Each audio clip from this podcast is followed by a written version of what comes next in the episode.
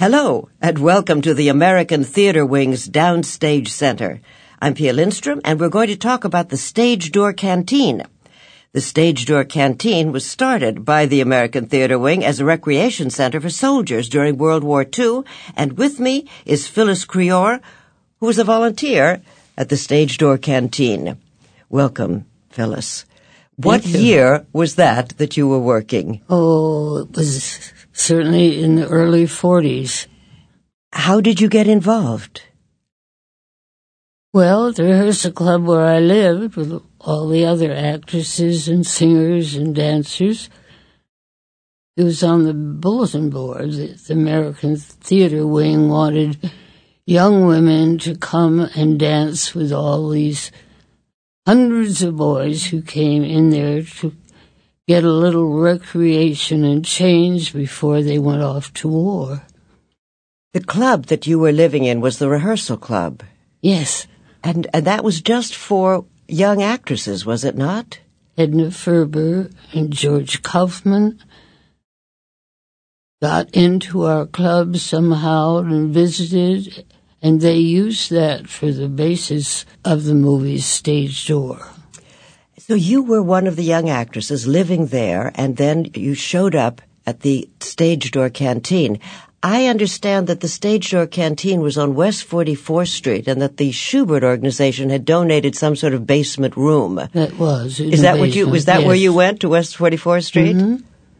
And Well- you signed on for once or twice a week, usually in the evening, when you could get away from your job hunting And auditioning and and, auditioning over didn't you, weren't you again. dancing and having to uh, go to classes and so on? Yes, yes, this was purely volunteer. When you arrived at the Stage Door Canteen, there would be many, many young men there, sailors and soldiers and so on. Tell me a little bit about your impression when you arrived. Well, it was predominantly men. I don't remember any waves being there or WACs.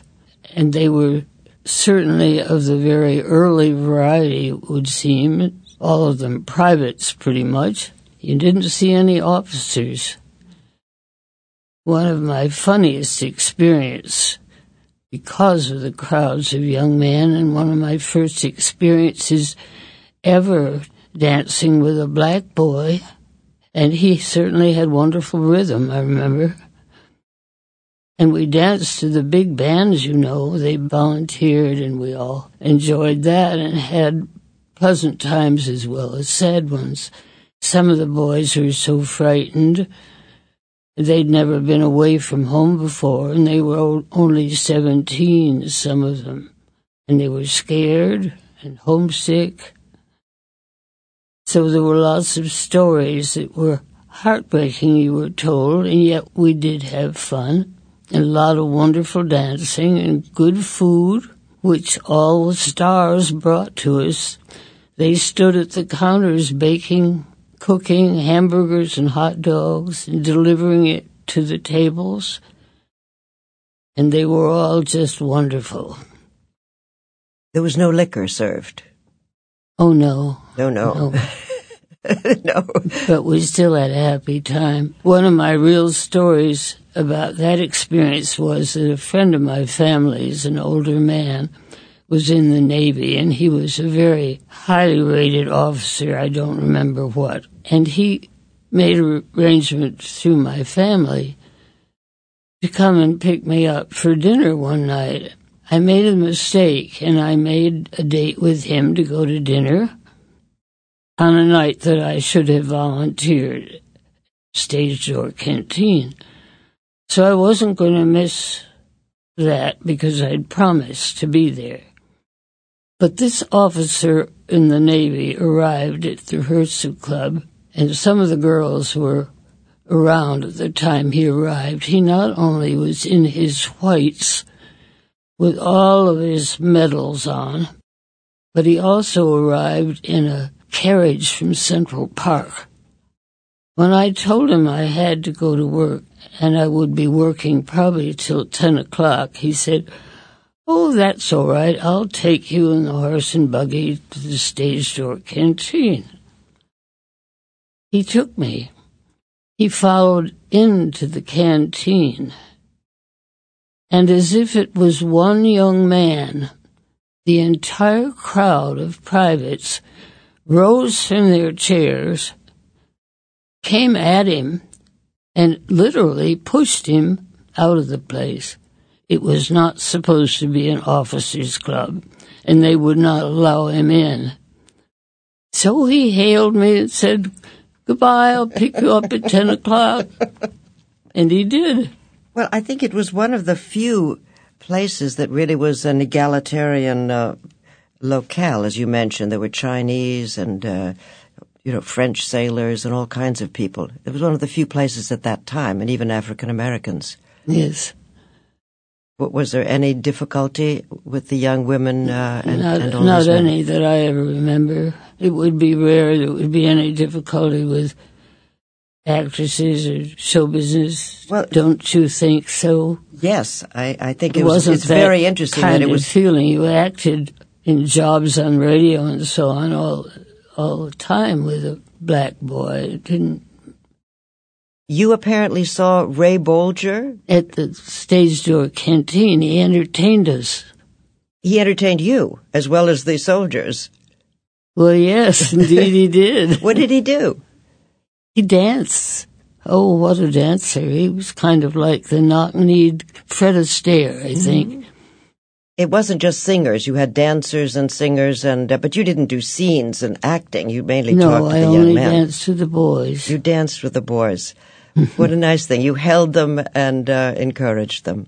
But I thought that was pretty astute of them to get rid of this great big shiny officer and go right on with their dancing. he wanted a free evening, I think, that gentleman. Lots of famous people: Helen Hayes, Alfred Lunt, Lauren Bacall, Bette Davis, uh, my mother, Ingrid Bergman. Lots of the actresses in those days went and worked there, and you were one of them, one of the young people. Is there any soldier that you particularly remember? Oh, only little visions of their faces. We weren't supposed to have dates with them, but whether people did, it's very apt to have gone on dates, I believe, even though, even though the rule was you weren't supposed to. You weren't supposed to go out with them, but I would think there would be romance or feeling of affection for these young men who were uh, Yes. about to go to war. I, I, Bette Davis quote is saying, when she was giving advice about this, forget the wound, remember the man, because many of them had actually already been in fighting and had been injured. Yes, of course. So it wasn't just the healthy ones. It must have been a very poignant experience for you to, to be with these young men. Very moving. There were then, I believe, six liners, one of them the Queen Mary, lined up, all ready to take off, carrying no passengers except soldier boys, taking them to Europe to fight. That's Phyllis Creore, who is now in her 90s. How old are you now? I'm 96. 96.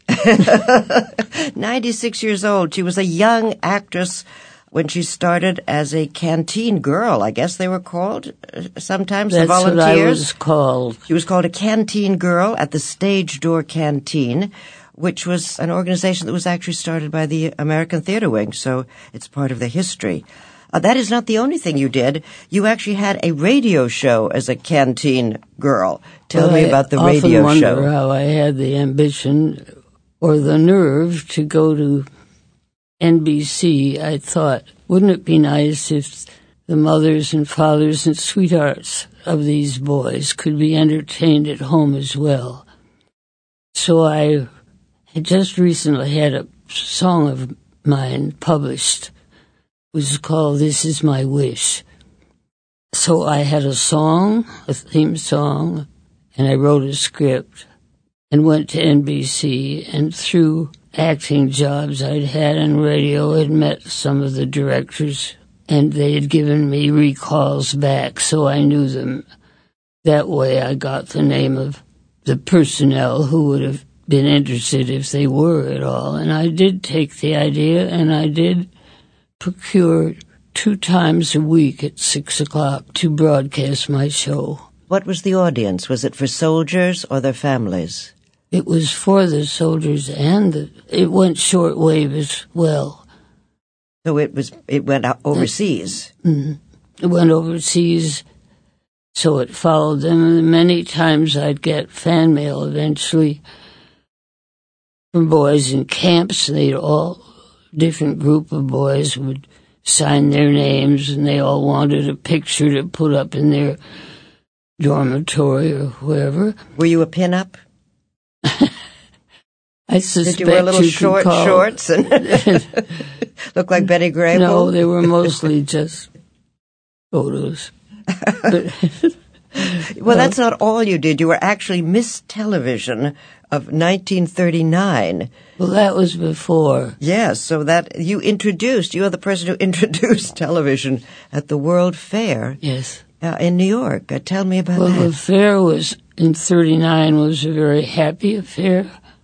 So it was in contrast because in Europe, of course, the war was on, and I can remember waking up at the rehearsal club in the morning when I heard President Roosevelt say after the attack on Pearl Harbor that we are at war. In fact, my suite mates were all asleep, and I was the one to tell them that. And from then on, life changed very much at the rehearsal club. But having been involved with the interviewing of the public and governors of states and celebrities that would pass through, there was a pavilion RCA and NBC had with a great big room which was lined with television sets and a little stage. And I would get up on stage and make a spiel about television. And people would ask questions from the audience. There was a coaxial cable from out in the garden that ran under where the stage was. And I would pick people and take them out into the garden where they would be televised. There was a big white truck that held all of the machinery for recording. You could see the men up there from NBC with their earphones on. They'd throw a cue from there. But the people inside with the 45 television sets all around the room, they could see the people and me in the garden being interviewed.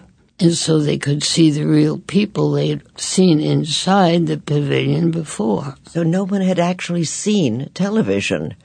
Hmm. This was the, in- you introduced It it. really was. You were the, Rumor had it that there were probably only seven, I don't know how true it was, but seven televisions all over the country. And people would say to me, Do you think this is going to last, Miss Television? Do you think and you, radio will ever amount to anything?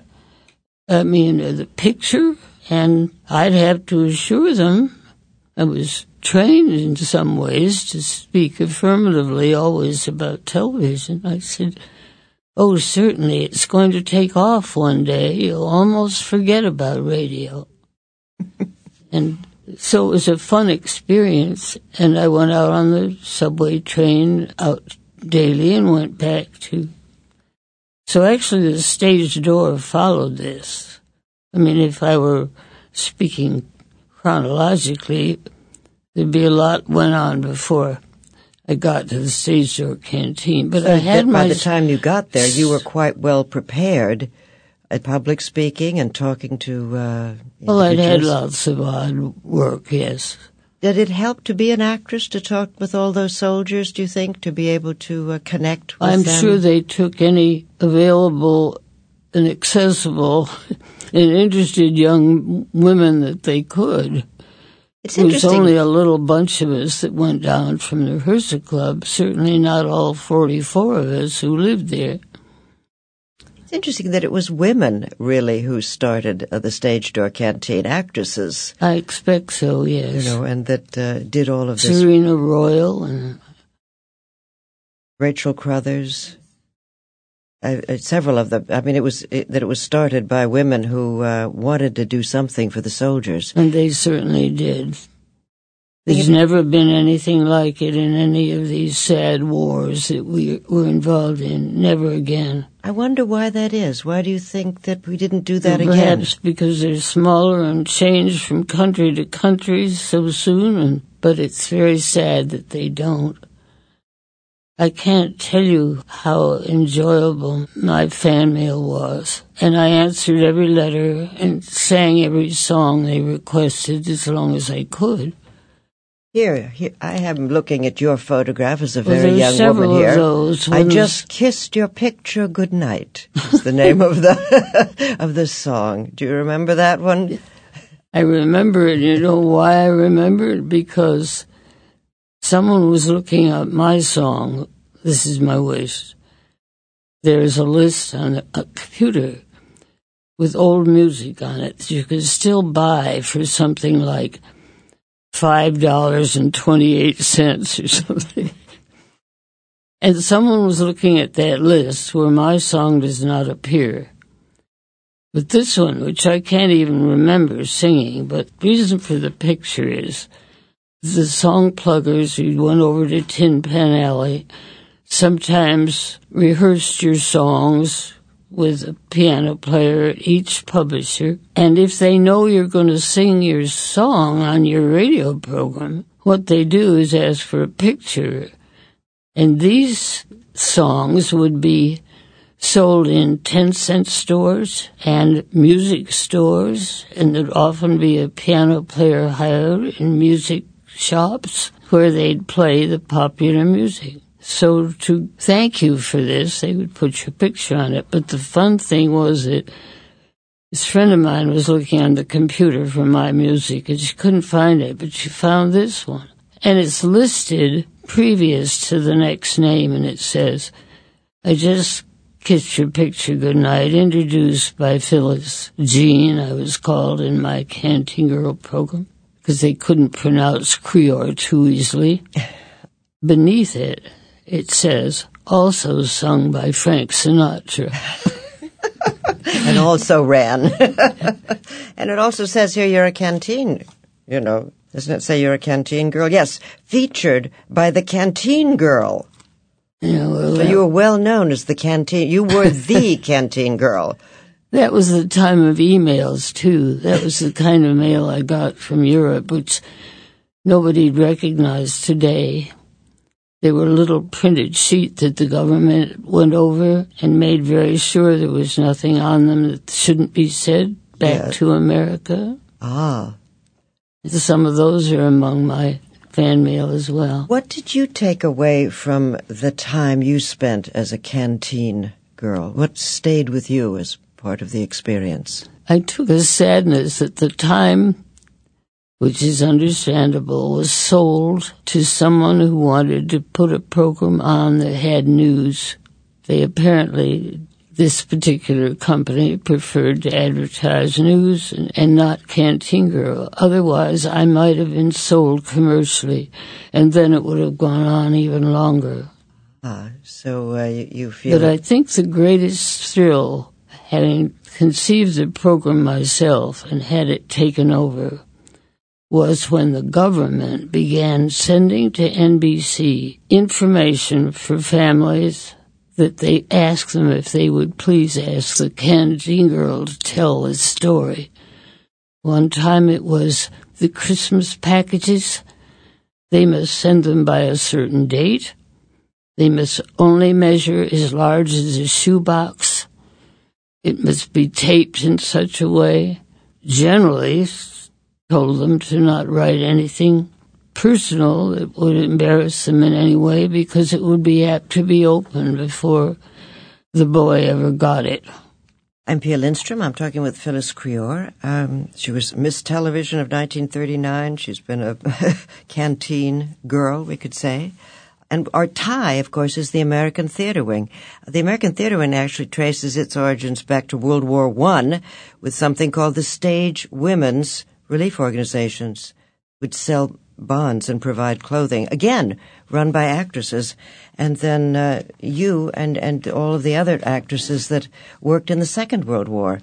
Uh, it, it's an interesting sort of history that ties us all together here. Am I allowed to mention the Museum of Yes, Society of course you Historical can mention Museum? Tell me about the museum. Well, there's a video there of me now as canteen girl and stage door and the theater wing. It concerns them as well. That you can see automatically all day long. It's in the movie. It'll be there until May 27th. And if you want to see a beautiful museum and a wonderful depiction of history, you really should go to the Historical Society Museum and Library. It's quite, quite beautiful. this is in New York City. Mm-hmm. Those It's who are in New York City. 77th and Central Park West. So you are part of history. See, you are. You have become a part of history.